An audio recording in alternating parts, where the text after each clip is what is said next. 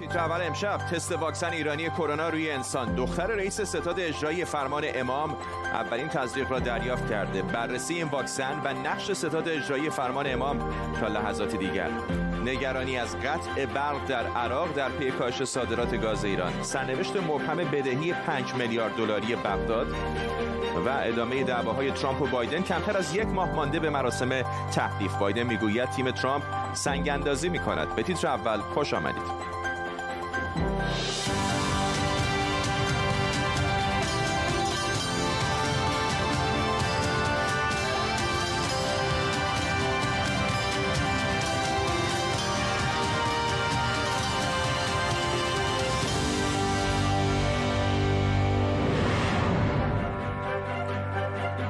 سلام و وقت بخیر خوش اومدید. امروز اولین تست واکسن ایرانی کرونا روی انسان انجام شد. طیبه مخبر رئیس دختر رئیس ستاد اجرایی فرمان امام میان صلوات و کف زدن ها این واکسن رو دریافت کرد. اسم این واکسن کوو ایران برکت که شرکت شفا فارمد با نظارت بنیاد برکت ستاد اجرایی فرمان امام ساخته گفته شده بنای این واکسن ویروس کرونا غیر فعاله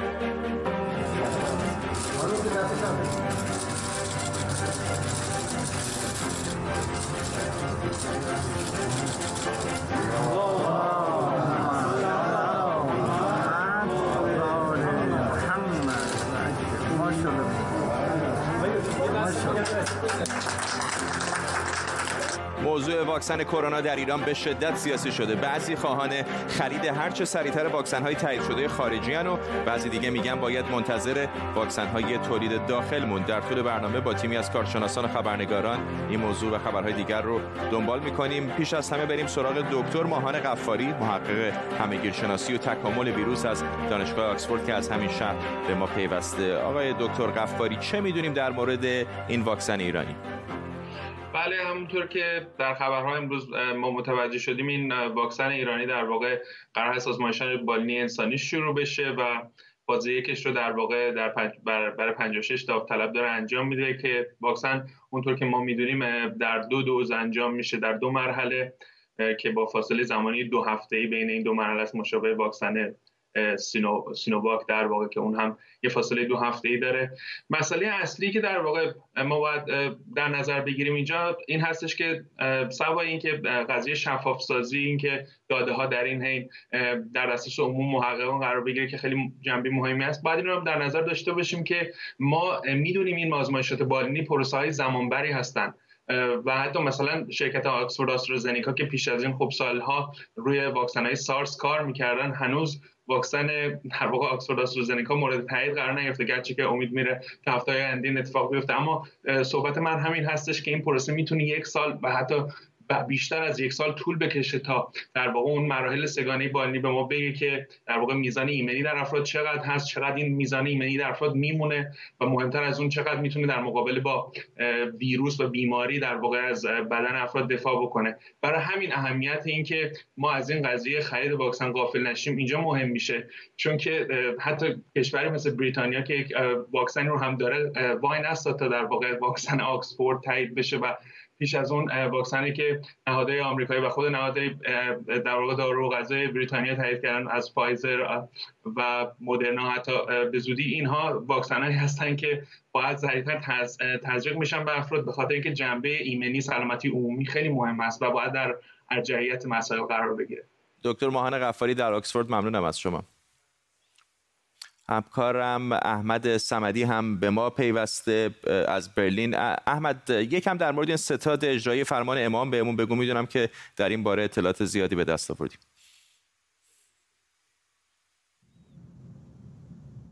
یه فرمان امام چجوری کار می‌کنه؟ باید برگردیم به زمان تشکیلش که در واقع بر اساس اصل 49 قانون اساسی تشکیل شده و قانونی که برای اجرای این اصل نوشته شده به سال 1363 برمیگرده در مرداد ماه. و اونجا دولت تاکید می‌کنم دولت رو موظف می‌کنه. اموالی که از طریق ارتشاق قصب سرقت قمار و این سری چیزا رو میشمره که بر اساس اون به دست اومده اونا رو بگیره و از طریق اونا رو یا به صاحب حق برگردونه یا اینکه اونها رو به در واقع به بیت المال اونها رو بده. خب این اجرا نمیشه تا سال 1368 که آقای خمینی اون موقع یک فرمانی رو صادر می‌کنه و در دو پاراگراف آقای عسکری اولادی رو ازش می‌خواد که به همراه آقای مهدی کروبی و حسن صانعی بیان و ستادی رو تشکیل بدن و در واقع اونجا میگه اموالی که بلا صاحب هستن همچنین ارث بلا صاحب اونها هم چند مورد میشمره و میگه بر اساس اصل 49 قانون اساسی بیان و این ستاد رو تشکیل بدن و اونها رو که زیر نظر ولی فقیه هست اجرا بکنن. خب این سال 68 این ستاد تشکیل میشه و در واقع میگه از دولت خارج میشه میفته دست یک ستادی که میره زیر مجموعه رهبری قرار می‌گیره. خب آقای خمینی که بعد از سال 68 فوت می‌کنه آقای خامنه‌ای میشه رهبر ایران و این ستاد هم در واقع همونطوری که میدیم از حالت دولتی خارج شده و میره جزء زیر مجموعه های رهبری قرار می‌گیره. در سال 1173 مجلس ایران میاد یک قانونی رو تصویب می‌کنه و در واقع این نهادهای زیر رهبری رو همه رو از شمول بازرسی های کل کشور خارج می‌کنه. و ضمن اینکه حالا از شمول بازرسی خارج میشن از مالیات هم در واقع معاف میشن و مالیات نمیدن. و خب تا سال 93 این ادامه داشته مالیات و اون موقع می‌بینیم که بعد از روی کارمندان دولت آی روحانی اونها می‌خوان که این نهادهای زیر نظر رهبری باید مالیات بدن. خب اون میان یک قانون رو تصویب می‌کنن در اسفند ماه سال 93 و اینها رو مجبور می‌کنن که قانون مالیات بدن. در پنج ماه بعد تمام دوباره مجلس یک تبصره رو می‌ذاره و تمام نهادهای زیر مجموعه رهبری رو از شمول در واقع مالیات خارج می‌کنه و خب می‌بینیم که حالا نهادهای رهبری در واقع صاحب یک بنگاه های اقتصادی میشن که بر اساس 44 قانون اساسی هم نیستن. یعنی نه دولتی هم نه خصوصی هم و نه در واقع تعاونی. و حالا ببینیم که زیر مجموعه ستاد اجرای فرمان امام چندین شرکت هستن که در واقع یک بازار کلی 80 85 میلیون نفری ایران رو در اختیار دارن. از حوزه مخابرات گرفته تا نفت و گاز و پتروشیمی و دارو. حالا شما ببینید که در دارو چه سودهایی نصیب اینها میشه و مالیات هم پرداخت نمی‌کنن. و حالا می‌بینیم وقتی که واکسن کرونا لازم هست و برای حداقل 50 میلیون ایرانی قرار باشه که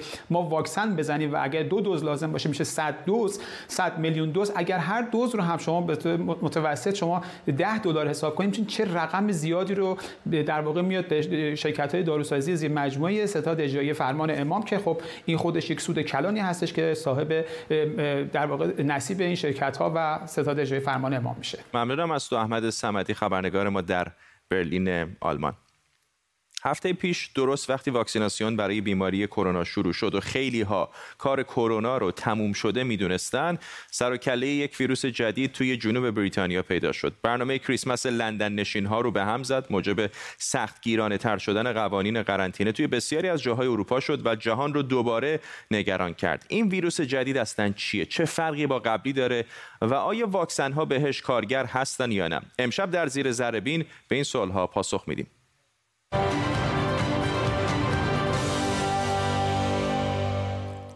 گونه جدید ویروس جهش یافته کرونا و شیوع سریعترش به نظر ترسناک میاد. اما واقعیت اینه که ویروس ها همیشه در حال جهشن چون دائما در حال تکثیر بیشمار خودشون هستن. همین ویروس کرونا در بدن میلیون ها بار کپی میشه. سوال اینه که اگر کپی هستن چرا تغییر پیدا می‌کنن؟ اینطوری فرض کنید که شما دارید یک متنی رو توی کامپیوتر میلیون ها بار و خیلی سریع می نویسین و به دلیل سرعت بالا و تعداد زیاد مدام غلط تایپی ایجاد میشه. این خیلی شبیه اتفاقیه که اتفاقا برای ویروس ها میفته ساختار ژنتیکی سارس کوو 2 یا همون ویروس کرونا RNA که با این ریسمان زرد توی تصویر می‌بینید. این نوع ویروس ها ساختار ناپایدارتری در مقایسه با DNA دارن و راحتتر جهش می‌کنن یا در واقع همون غلط های تایپیشون بیشتره. خلاصه اینکه اون ویروسی که توی نقاط مختلف دنیاست لزوما همونی نیست که روز اول توی ووهان چین شیوع پیدا کرد.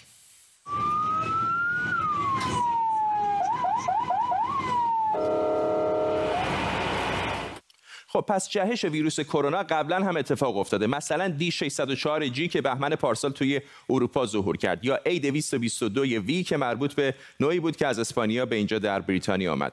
حالا سوال اول این جهش چه تفاوتی با بقیه داره؟ بررسی های اولیه میگن در گونه جدید ویروس کرونا بیش از 17 تغییر در ژنوم ویروس به وجود اومده و این تعداد زیاد تغییراتی در تیغه پروتئینی ویروس هم به وجود آورده که به سرعت شیوع مربوطه. سال دوم چرا نگران کننده است؟ یکی به خاطر اینکه خیلی سریع داره جای گونه های دیگه ویروس رو می‌گیره و دوم اینکه جهش در بخشهایی از ویروس به وجود اومده که روی سرعت شیوع تاثیر می‌ذارن. تحقیقات اولیه میگن سرعت شیوع این گونه تا 70 درصد بیشتره اما این مطالعات فعلا قطعی نیست. سال سوم آیا این گونه جدید ویروس کرونا از بقیه کشنده تره؟ هنوز سند و مدرکی برای این وجود نداره. اما شیوع سریعتر یعنی بیمار بیشتر و نیاز به تختهای بیمارستانی بیشتر که کمبودش می‌تونه نرخ مرگ رو افزایش بده. سوال چهارم. آیا این ویروس مخصوص بریتانیا است احتمال داده میشه که این ویروس ماها قبل به وجود اومده اما الان فراوانیش به حدی رسیده که در بریتانیا که تکنولوژی قوی تری برای شناسایی دارن شناسایی و اعلام شده. طبیعیه که مثل گونه های دیگه می‌تونه به هر گوشه ای از جهان سفر کنه.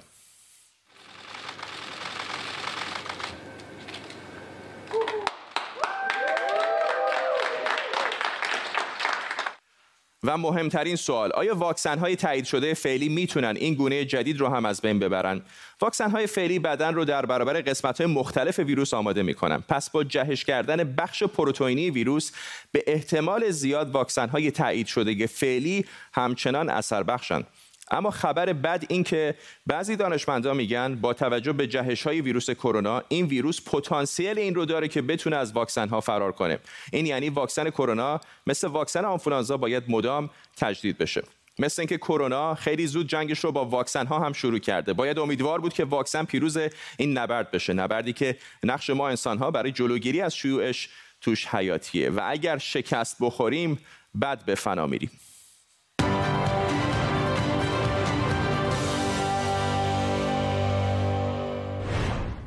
خب بحث واکسن خیلی داغ هست. به یاد دارید چند روز پیش با دکتر حسین صدزاده صحبت کردیم. دکتر حسین صدزاده متخصص بیماری های خون و سرطان شناسی دانشگاه و مرکز پزشکی بوستون هست. یکی از اولین کسانی هستش که بعد از دریافت واکسن کرونا در واقع واکنش آلرژیک بهش نشون داد و باشون صحبت کردیم و کلی هم بازخورد داشت در بین کاربران ایرانی. دوباره دکتر صدزاده با ما هست. تا به ما توضیح بده که این واکسن چه عواقبی می‌تونه داشته باشه و آیا باید نگران باشیم یا می‌تونیم تزریقش کنیم؟ سلام می‌کنم به شما ممنونم. ببینید این واکسن به صورت عمومی در جمعیت عمومی ایمن هست. اگر نگاه بکنید حدود دو میلیون نفر در آمریکا و جاهای مختلف جهان این واکسن مدرنا و فایزر رو زدن که عوارضش بسیار کم بوده و می‌تونیم بگیم که حدود 10 تا 12 آرزه شدید آلرژی هست. ولی یک سری افرادی هستند که خب نگرانی هایی دارند. به این نگرانی ها برای پزشکان هم مطرح هست مثل افرادی که باردار هستند افرادی که خانم هایی که به فرزندانشون شیر میدن افرادی که دچار بیماری های خود ایمنی هستند و از ایمنی پایینی برخوردار هستند و افرادی که مثل من سابقه آلرژی شدید دارند که این در حال حاضر جواب قطعی برای این سوال وجود نداره که آیا این واکسن ها برای این افراد هم ایمن هست یا نه به خاطر اینکه مراحل اولیه بالینیش رو داره طی می‌کنه. و توصیه های در حال حاضر میشه به این افراد که نگران هستند برای گرفتن واکسن و اثرات جانبیشون.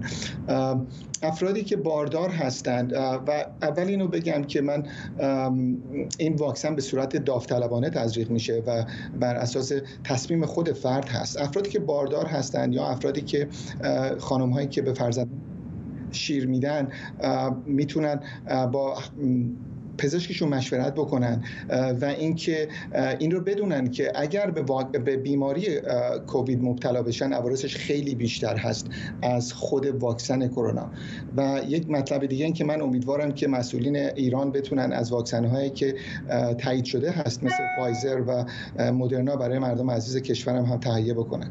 ممنونم از شما دکتر حسین صدزاده متخصص بیماری های خون و سرطان شناسی دانشگاه و مرکز پزشکی بوستون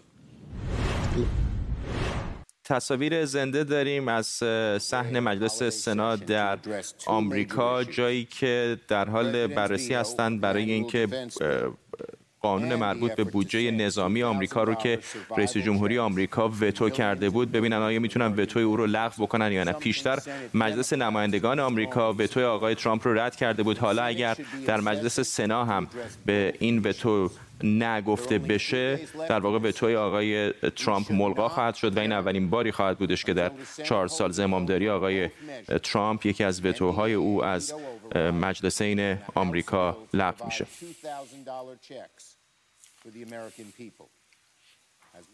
طلب چند میلیارد دلاری ایران از عراق برای صدور گاز باعث شده تا صدور گاز به این کشور به 10 درصد کاهش پیدا کنه و برای همین نیروگاه های برق عراق بدون سوخت موندن. حالا قرار وزیر نیروی ایران رضا اردکانیان هفته آینده بره عراق تا شاید درباره چگونگی پرداخت بدهی ها با مقامات عراقی به راه حلی برسن. ایران تا همین چند وقت پیش روزانه 50 میلیون متر مکعب گاز به عراق صادر می‌کرد که عراق ازش برای تامین سوخت نیروگاهاش در بغداد و بصره استفاده می‌کرد و می‌کنه. ارزش صادرات گاز ایران به عراق در سال به گفته دبیر کل اتاق مشترک بازرگانی ایران و عراق حمید حسینی 3.5 تا 4 میلیارد دلار در ساله. یعنی تقریبا 35 درصد برآوردی که دولت از درآمدهای صدور نفت و گاز در بودجه امسالش داشته.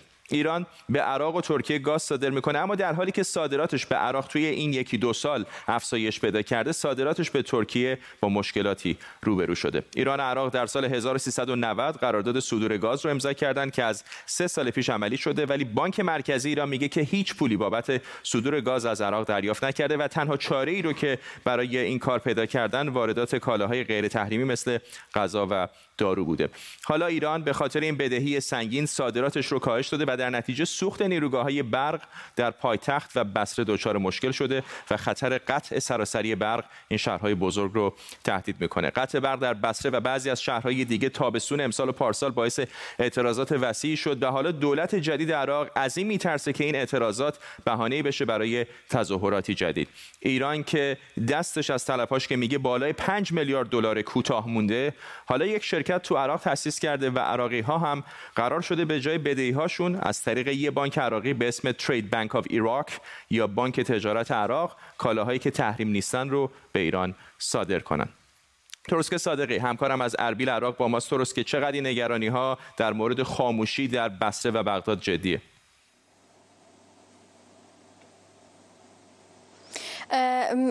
سفر یعنی هیئت امروز به سرپرستی رضا ارزکانیان وزیر نیرو وارد عراق شد با همراه با هیئتی که همراهش بود با مصطفی غالب رئیس بانک مرکزی عراق دیدار کردند و نخست وزیر مصطفی کاظمی رو هم دیدند. این سفر همونطور که شما هم اعلام کردید در چارچوب تلاش‌های قبل ایران برای به دست آوردن بدهی های خودش از عراق بود که برای گاز و برق که حدود 5 تا 6 میلیارد دلار برآورد شده. فقط یک نکته این بین اشاره بکنم که اردکانیان با نخست وزیر در مورد مسائل امنیتی و گروه های خارج از قانون هم صحبت کردند. حالا اردکانیان تایید کرده که صادرات گاز از ایران به عراق دوباره از سر گرفته میشه و البته گفته شده که برخ هم همچنان فروخته میشه. ایران اینترنشنال قبلا چندین بار با سخنگوی بانک مرکزی عراق مصطفی غالب صحبت کرده بود. گفته بودند که نمی‌تونن یک به دلیل تحریم ها و اینکه پایبند تحریم های آمریکا هستن پول ایران رو بدهی ایران رو به صورت نقد یا از طریق مراودات بانکی تحویل بدن. دو اینکه وضعیت اقتصادی عراق خودش بده و 60 میلیارد دینار کسری بودجه دارن. در هر صورت همونطور که شما هم اشاره کردید امروز هم در گفتگوها به این نتیجه رسیدن که ایران بتونه کالاهای یعنی بدهی خودش رو از طریق کالا در عراق خریداری بکنه تحت نظارت دولت و اون کالاها به ایران فروخته یعنی به ایران بازگردانده بشه. درست صادقی همکارم در اربیل عراق ممنونم از تو. سارا وخشوری مدیر مؤسسه بین‌المللی انرژی SVP هم از واشنگتن دی سی به ما پیوسته. خانم وخشوری این چه به ما داره در واقع نشان میده که ایران به یکی از کشورهای همسایش که روابط خیلی نزدیکی داره راحت کم و بیش کالا و خدمات بین دو کشور تبادل میشه هم نمی‌تونه بدهی‌هاش رو بگیره؟ خب مسلما عدم توان ایران برای دریافت بدهی هاش برمیگرده به تحریم هایی که وجود داره و خب مسلما نظارت شدیدی هست روی دولت عراق سیستم مالی عراق که این بدهی مخصوصا به خاطر اینکه حجم مالی بالای هست به ایران منتقل نشه. ولی یک دوره ای بودش که مثلا آمریکا به عراق در واقع یه اجازه میدادش که در مورد سوخت و انرژی بتونه پرداخت بکنه به ایران. این اجازه که دولت آمریکا یا این ویور هایی که دولت آمریکا به عراق میده برای وارد کردن گاز و برق ایران هست ولی برای پرداخت مالی نیست. یعنی اجازه داده میشه به عراق عراق هر سه ماه یک بار گاهی هر صد روز یا حتی گاهی سی روز یک بار فقط بهش اجازه واردات گاز و برق از ایران داده میشه ولی اجازه پرداخت پول اون به ایران رو تا به حال داده نشده. و یه نکته که خیلی مهمه من اشاره می‌کنم به صحبت و آماری که خود مقامات ایران میدن. اینکه در حال حاضر به دلیل سردی هوا توی ایران مصرف گاز و به دلیل مصرف برق خانگی و همینطور گاز در ایران افزایش زیادی پیدا کرده و نیروگاه های ایران حتی نه تنها گاز مصرف می‌کنن مجبور میشن که مقدار زیادی هم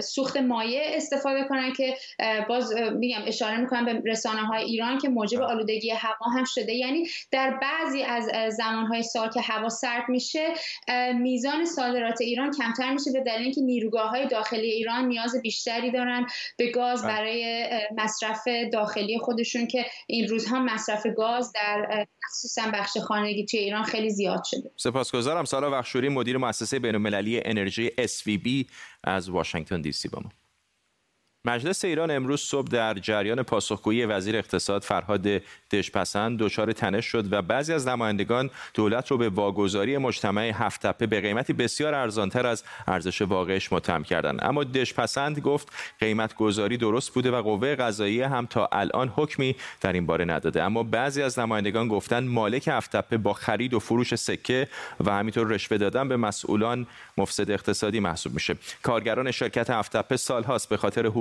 عقب افتادهشون اعتراض می‌کنن و چند نفر از اونها هم دستگیر و زندانی شدن. آرش حسنیا روزنامه‌نگار اقتصادی از پراگ با مساق حسنیا بسیاری طرفدار در واقع خصوصی سازی اقتصاد ایران هستند اما انتقادی که میشه در خیلی از موارد این هستش که این خصوصی سازی ها به روال عادی بین‌المللی انجام نمیشه.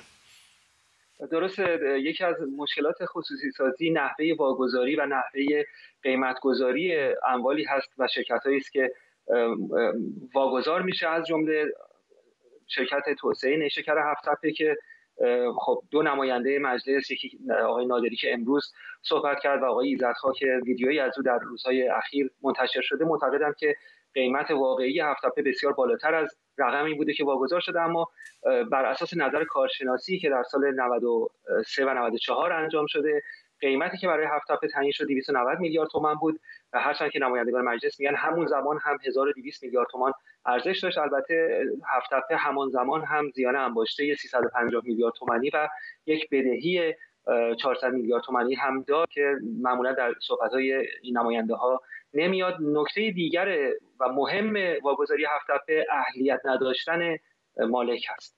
ممنونم از شما رش حسنی روزنامه‌نگار اقتصادی از پراگ در جمهوری چک با ما. رئیس جمهور منتخب آمریکا جو بایدن دولت ترامپ رو به مانع تراشی برای دسترسی به اطلاعات کلیدی نهادهای امنیتی و دفاعی متهم کرده. آقای بایدن این کار دولت ترامپ رو بی‌مسئولیتی خونده و به شدت از ترامپ برای نحوه اداره نهادها در دوران ریاست جمهوریش انتقاد کرده. نیوشا سارمی همکارم از واشنگتن دی سی به ما پیوسته. نیوشا به نظر میاد که کمتر از یک ماه مانده به تحلیف همچنان این دعواها ادامه داره.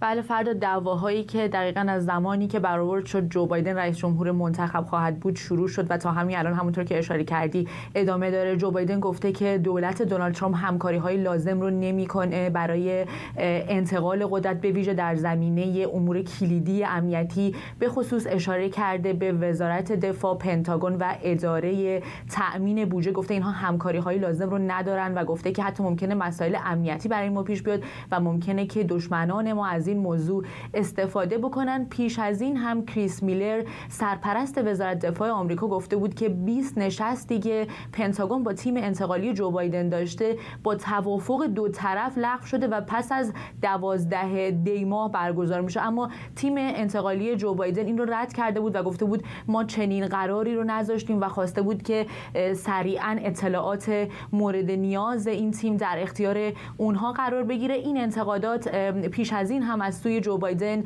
مطرح شده بود. حالا این بحث رو مطرح می‌کنه که اصلا این اقدامی که او غیر مسئولانه خونده و گفته اصلا قصور کمی نیست ممکنه امنیت آمریکا رو هم مورد تهدید قرار بده. ممنونم از تو نیوشا سارمی خبرنگار ما در واشنگتن دی سی. تا در واشنگتن هستیم. بریم جایی نه چندان دورتر از جایی که نیوشا هست. در مجلس سنا برنی سندرز نماینده ایالت ورمانت رو می‌بینید. جلسه بررسی لایحه بودجه دفاعی آمریکا هست. بودجه نزدیک به 741 میلیارد دلار.